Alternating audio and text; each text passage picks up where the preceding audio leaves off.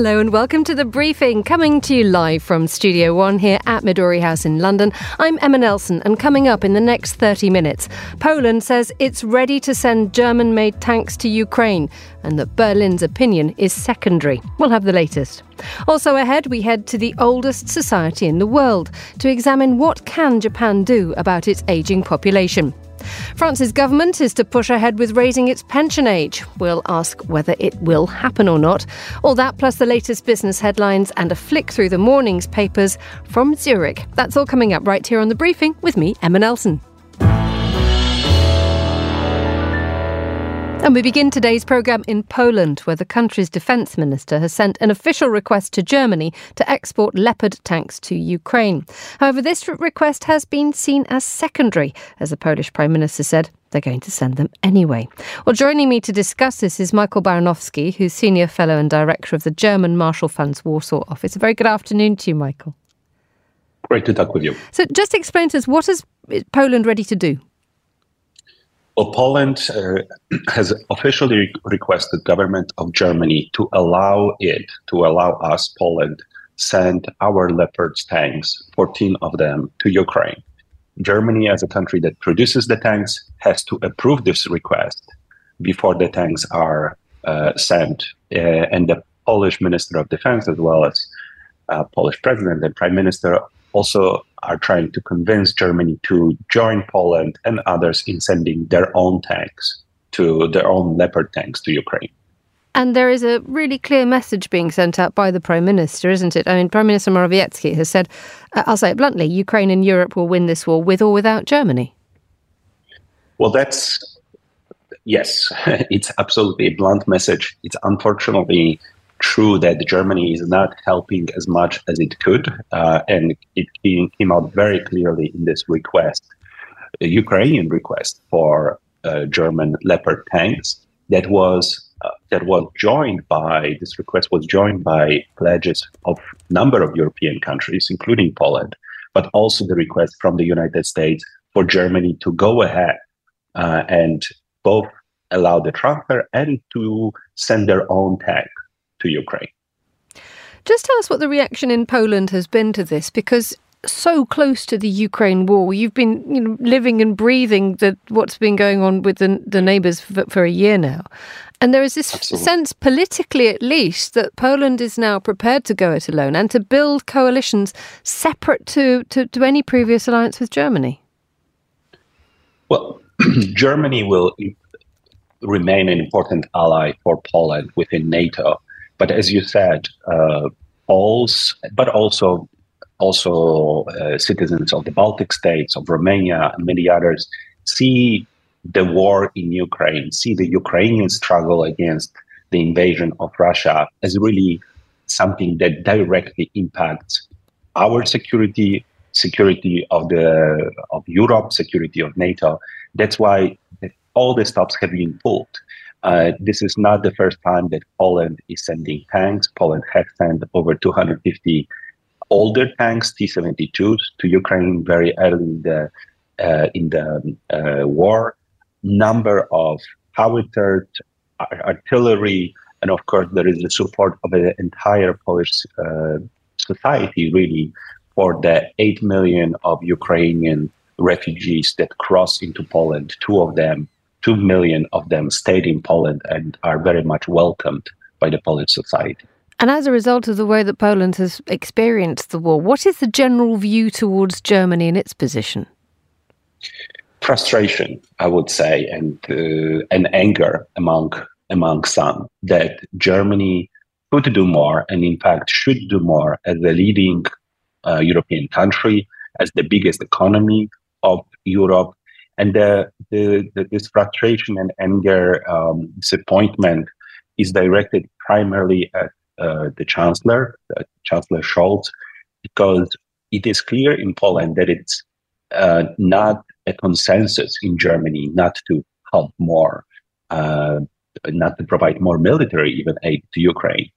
In fact, public opinion polls show support in uh, Germany across Uh, the political spectrum, but it's the Chancellor that is holding up this decision, and it's not taking a, really a good opportunities to act like the last week's meeting in Ramstein, where he could also announce this change with a new German defense minister that was nominated. And considering more in the long term and the the role of Germany, I mean, we we, we have what's happening in Poland, a suggestion that, you know, various member states of the European Union are prepared to go it alone. We have Estonia's foreign minister saying Germany is an engine of Europe, but that creates a particular responsibility. Could we be That's seeing right. signs here that the rest of Europe is, is willing to, to to shift the power away from Germany when it comes to, to, to being central to so many decisions? Hmm. Well, power will not be easily shift, uh, shifted. Uh, Germany is the biggest economy. It's very important politically. Germany is unfortunately and un- unnecessarily burning through its political capital uh, within Europe and within transatlantic alliance, because this, this frustration is also apparent in Washington, D C. Burning through this political capital, um, not making obvious uh, decisions on supporting Ukraine, decisions that I'm absolutely convinced, as many of my German experts and doc- diplomatic colleagues, Germany will end up making them in the end.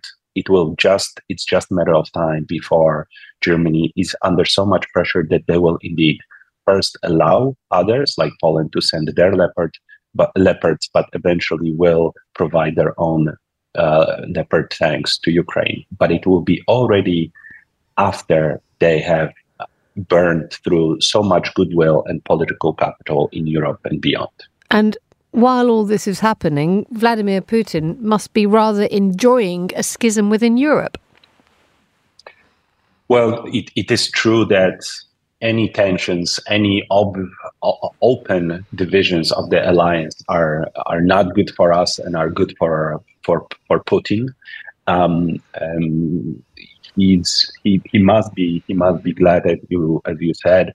So at the same time, let's not lose the view, the broader view, uh, that the West has been incredibly more united on support for Ukraine and on sanctions against Russia than anyone would expect um, a year ago, and that the military and economic help to Ukraine has been tremendous.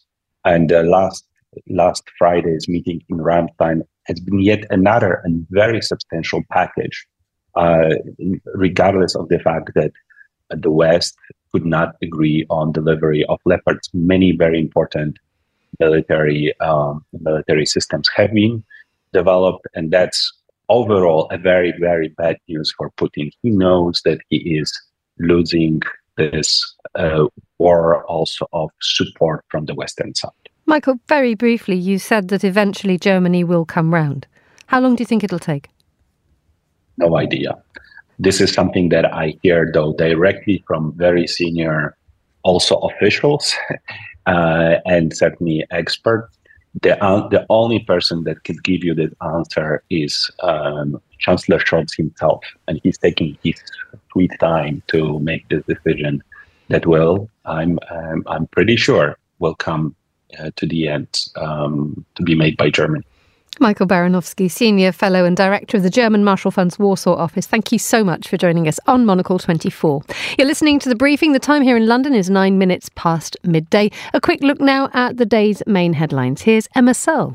Seven people have been killed in a mass shooting in the coastal Californian city of Half Moon Bay.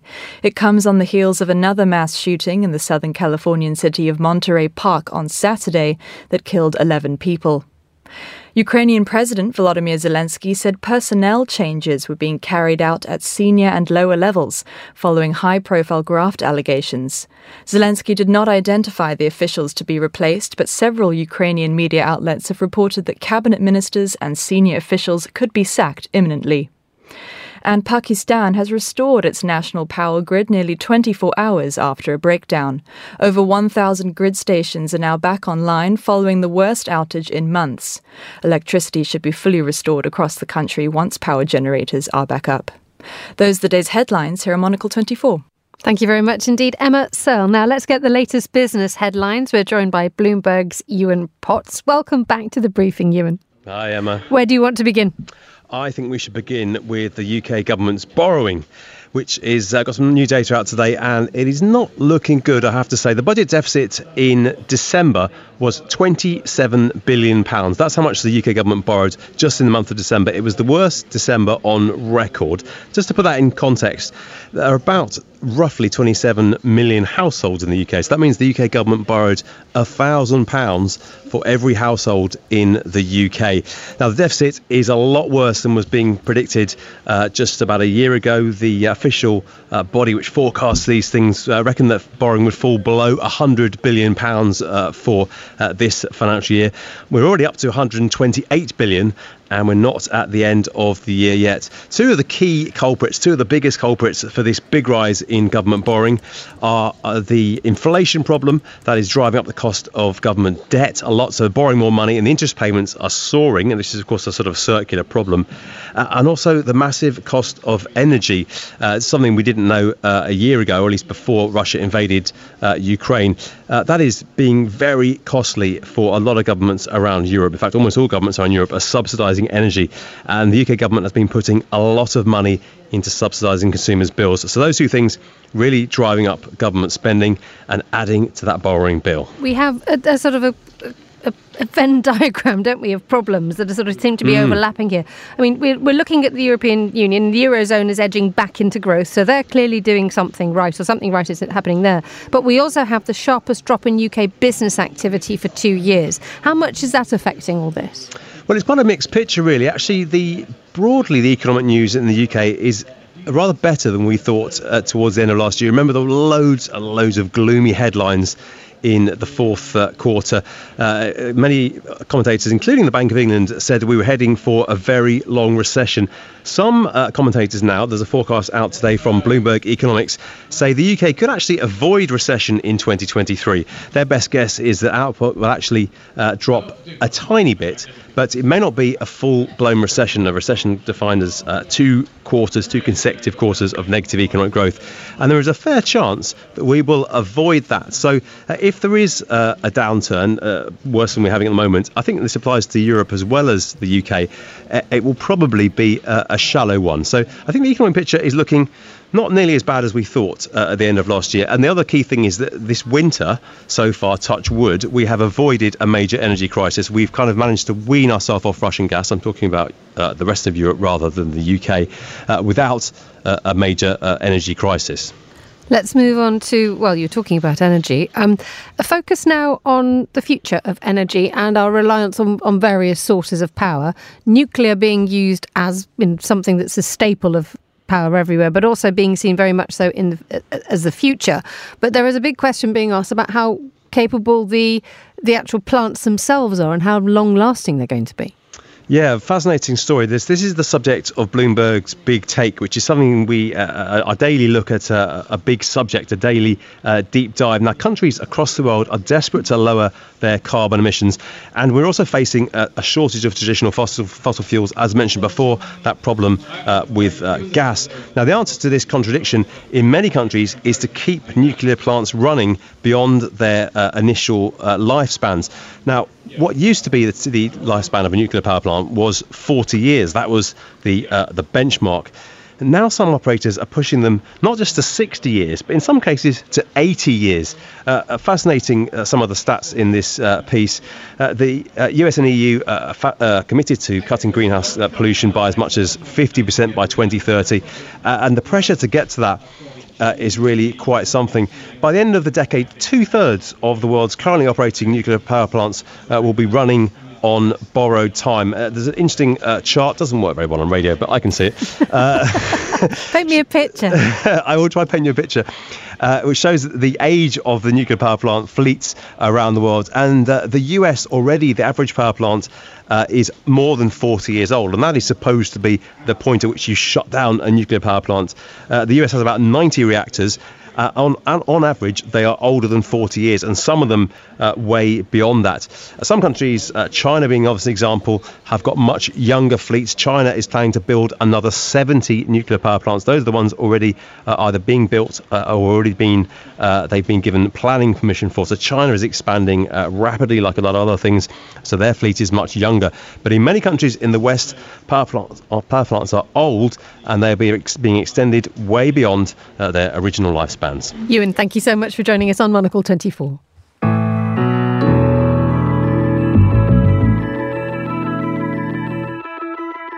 thirteen fifteen in Paris, which is where we head to next, because France's government is pushing ahead with plans to raise the retirement age from sixty-two to sixty-four. The country's Labour minister has said that the country needs to balance its books.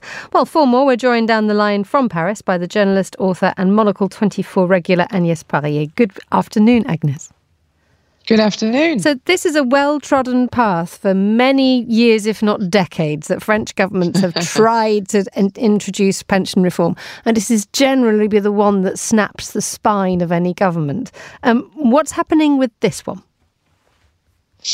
Well, um, what is perhaps the, the reform about? Well, um, probably the problem started in uh, the early eighties when uh, François Mitterrand, the then uh, French president, lowered the retirement age to sixty from sixty-five. That was quite bold at the time and, of course, much appreciated by the French. But the problem is now we're paying. We're paying for this very bold move um, in the in the eighties, and there have been seven or eight changes in the system since. Um, and this is actually a much watered down uh, reform than uh, originally planned, because I don't know if you remember, just before COVID, and this is this was part of it, of his manifesto. President Macron wanted to um, raise the retirement age to sixty-five, but now, uh, of course, because of COVID, that was postponed, and uh, and now he doesn't have a majority at the National National Assembly, so he had to water down. And so we're only talking about raising it from sixty-two to sixty-four by twenty thirty. And if the reform passes, actually if the reform goes ahead, France will still retire much earlier in twenty thirty than almost all E U nations. Um, in in the U K it's sixty, uh, sixty, and, and in Germany sixty-seven, I believe.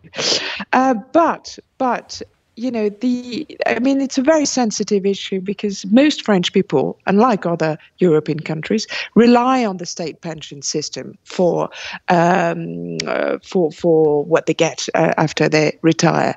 Um, and as you know, democracy in France uh, takes place, of course, in parliament, but also very often in the streets. And trade unions, who are extremely powerful in the pro- in the public sector, um, are really flexing their muscles. And last week there was a huge strike, uh, railways, um, schools, and and it was uh, heavily followed uh, with one point two million people uh, protesting in the streets of France, and they have called for a new day of strike uh, on Tuesday. So basically, uh, President Macron and his government are walking on eggshells because they don't want to make, um, they don't want to say anything that will trigger more discontent in the streets, and they really want to bring the the debate in, at the National Assembly. This is this double headache that the French government has and, and seemingly always had. You you have this issue that people do not want the age of retirement to be raised for very, very obvious and understandable reasons. But at the heart of this, as you said, it's the trade unions. And we've we've got the Labour Minister, Olivier Dussopt, saying, we disagree with the trade unions. I mean, woe betide you take on the trade union if, you, if you're a, a French government. Well, you have to be very careful. You have to uh, choose your words very carefully because uh, there's, you know, high chances that the reform will Us because uh, the right is actually in favour of it, um, and so um, you know there will be very long debates. There, there might be some uh, amendments. Uh, the reform might actually be watered down even further, um, and it will likely to pass. On the other hand, you really don't want the protest to get worse in the street, and there's something that the government is watching very closely. You don't want students uh, to join uh, the the protests, because as you know, in France, if uh, students or even uh, pupils from the lycée uh, are in the streets, then it's usually the end of reforms, and the government usually has to bow. So this has to go to the government. This has to go to Parliament. What exactly is going to happen next, Agnes? Well, um, it's only in two weeks' time, but of course a lot can happen in two weeks, especially as uh, trade unions are talking about next Tuesday, but also uh, the week after, and are not only talking about one day of strike, but three days in a row. And back in nineteen ninety-five, it was uh, winter again, it was very cold like it is in Paris, and people had to walk every day to uh, through the, the snow to uh, to work, and in the end uh, the reform was just taken off the agenda because uh, of the unrest and discontent in, in the country. And the um, the polls actually show that the French for the moment are uh, sixty percent against that reform. Uh, so, you know, it's a question of diplomacy, uh, the correct words, because in the end, France needs that reform. Uh, it cannot continue to retire sixty-two when everybody else uh, retires at sixty-six or sixty-seven. It's also a question of public finances. Agnes Parrier, thank you so much for joining us on Monocle twenty-four. You're listening to The Briefing. Monocle's February issue celebrates places that work, providing a roll call of appealing outposts that will inspire and encourage you for the new year ahead, from a top transport system to a seemly city hall or cultural H Q. Elsewhere in the issue, we meet the perky Brazilian coffee company that has crossed to Europe with ease, and visit the car plant in Morocco that's revving up the nation's commitment to renewables.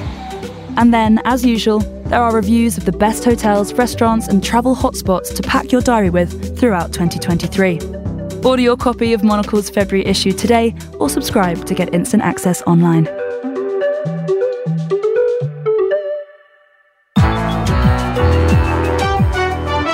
We head now to the oldest society in the world, Japan. This week, Prime Minister Fumio Kishida has issued a stark warning over the country's ageing population and has promised to address the issue by establishing a new government agency. Well, earlier on, Monocle's Marcus Hippie heard from our Asia editor and Tokyo bureau chief, Fiona Wilson, about the situation. And he began by asking her what prompted this reaction from Mister Kishida. Well, yesterday the parliamentary session opened in Japan, and Fumio Kishida, the Prime Minister, set out his uh, policy plan for the year. And one of the things he said is that, um, that there's an absolute crisis in the country's birth rate. He, he, he said quite a dramatic thing that has been very much quoted today. He said the country is on the brink of being made unable to to maintain the functions of society. It sounds very, very serious. And I think really what's prompted this, as we all know, Japan society, and aren't enough babies. Last year's birth rate was the lowest on record, lowest since eighteen ninety-nine when record started, uh, eight hundred thousand births. And when you think in the, you know, so early seventies, there were two million births, just to set it in context. So there aren't going to be enough people to fund this increasing population of uh, old people in Japan, and that's the big crisis. Now, Japan has been trying for years to boost the birth rate through, say, cash benefits and bonuses, but that clearly hasn't worked. What is going to be happening now? Well, I think most people agree that the incentives have been too small really to make much of a difference to the birth rate. They, they've offered a bit of money, but it just hasn't been enough. The, you know, the monthly um, allowance really won't make a massive difference to most people, particularly people living in Tokyo. And what Kishida is saying, although he's not mentioning how he's going to fund it, he's saying that the child support budget will be doubled, which would obviously be a massive bill. He's not talking about raising tax yet, but a lot of people are saying this is great news, but really, how are you going to fund it? Um, and I think the big the big issue is that there's a there are local elections, very important local elections for Kishida in April, and many people think he's really holding off until after April to announce how all these things will be paid for. And, you know, you, you expect it will have to be a tax hike. Fiona, having lived in Japan for many, many years, do you agree with all this concern? For example, Kishida saying that the Japanese nation is, is, is, is not necessarily able to maintain its societal functions in the future. Does it really feel like that in Tokyo? I mean, not quite yet in Tokyo, but, you know, the projections are quite hair-raising, particularly when you see the number of older people. People are living longer than ever. You've got a huge population of people, over one hundred here, just for a start. But but generally, the population of retirees is, is growing. How's this going to be funded in the future? And I think particularly, as you say, I have lived here a long time. I've had two children here in Tokyo. It's very expensive to have children in Tokyo. And I think that's another big issue. Governor Koike, governor of Tokyo, she's also saying this is a crisis. She slightly had a go at the central government saying this is what the central government should be doing, but I'm going to do it anyway in Tokyo. She thinks it's a state issue. So she came out uh, last week with her plan, which is to raise uh, money for people who have children. She's going to give five thousand yen per child for anyone in Tokyo, regardless. It's not going to be, you know, based on income. She's going to give that money. And she's also saying that people who have a second child won't have to pay for childcare up to the age of two. So this is a huge concession. Now, of course, again, massively potentially increases the bill for Tokyo. Uh, I mean, you, it, you're talking about just this fis- fiscal year, it's about eleven billion euros, this childcare policy. So it's, again, you may be talking about tax rises. So I think it, how it's going to be funded is, is, is still up in the air. But I think the bigger question about really tackling this, you know, making these incentives worthwhile for people in Tokyo, Um, and which is the most expensive city to live in, you know, is, is it going to make a difference? And I think they've got to get serious about this. The the, the population is shrinking, birth rate sinking, um, and you know you're seeing this across de- across East Asia. South Korea now has the lowest birth rate in the world. So I think it's interesting if you know people want to see some action. What is going to make a difference? And they're realizing you've really got to make it cheaper for people to have children in Japan. That was Fiona Wilson in Tokyo. Thank you very much. And thanks also to Marcus Hippie for that too. Finally, on today's episode of The Briefing, when the time here in London is twelve twenty-six, uh, let's head to Dufourstrasse ninety in Zurich to our radio bureau there. Juliet Linley is standing by to bring us the paper review. Hello, Juliet. How's Zurich looking today? Hello, Emma. Bit oh. cold, bit chilly, bit dreary, but here we are with our smiles on our faces. Smiles Daisy on our faces. Ray and myself and here two in the min- studio. Two minutes to the lake. So, and if it all goes, exactly. I can go and look at some water. Some freshwater swimming. Unlikely. Um, tell me what's happening where you are in the papers. What have you spotted? I'm um, going to start with the Italian papers, and Algeria is very much in the headlines. Giorgia Meloni, the Prime Minister, is back from Algiers as Rome strives to become a bridge for North Africa trading with Europe. So she's happy with the fact that Italian energy giant Eni and Algeria's Sonatrach Group have signed deals to boost Algiers' export capacity in terms of energy, as Italy and Europe are, of course, easing away from Russian gas. So the Italians are gunning to ramp up energy imports from Algeria. They're hoping to become a hub. She, she really used the word hub for supplies between Africa and Europe in the coming years, leveraging their traditional ties. Now, the agreements signed include attempts at isolating activities that can reduce greenhouse gas emissions, looking at increasing the transport capacity for existing gas supplies, and working on a new pipeline to transport hydrogen. The Italian Prime Minister also referred to undersea electrical cables and boosting Algeria's capacity to produce liquefied natural gas, Emma. So this is definitely a new diplomatic drive in Africa on Italy's behalf. And it's pretty ambitious as well. We love ambition, and Giorgia Meloni is doing really well in the polls too, so good for her for now. Okay, um, let's move on to um, an interesting story about the number of women on the executive boards of the big companies in Switzerland. There has been a big jump. I knew you would like that story. So it's great news for women in this country. Uh, the proportion of women on ex- executive boards uh, in the country's largest listed companies has risen from nineteen percent to twenty-four. Okay, we're still far off higher numbers, but still, according to a, uh, a study by an H R consultancy, it's the largest increase in any European country over the last twelve months, Emma. So um, this places Switzerland sixth in European rankings, above Germany and Denmark. Now, who takes the top spot? The U K, with twenty-nine percent of board positions held by women. That's followed by Norway, Sweden, Finland and France. And it's generally financial sector companies that are leading the way, Emma. So it's U B S, the largest Swiss bank. There, women hold forty-two percent of board seats. And they're followed by Partners Group, Credit Suisse and Zurich Insurance. Now, interestingly, the same study of executive board makeups found that foreign nationals occupy seventy-three percent. That's a large number of executive board positions in Switzerland's twenty largest companies. Now, if you want to compare that to Germany, well, only thirty-seven percent of managers in Germany's top forty companies companies are non-Germans. Juliet Linley in Zurich, thank you so much for joining us on the programme. And that's all the time we have for today's edition of The Briefing. Many thanks to all my guests and to the producer Paige Reynolds and Sophie Monaghan-Coombs. And our researcher was Andre Nicolai Parmentian, and our studio manager was Adam Heaton. The Briefing is back tomorrow at the same time. But for now, from me, Emma Nelson, goodbye. Thank you very much for listening.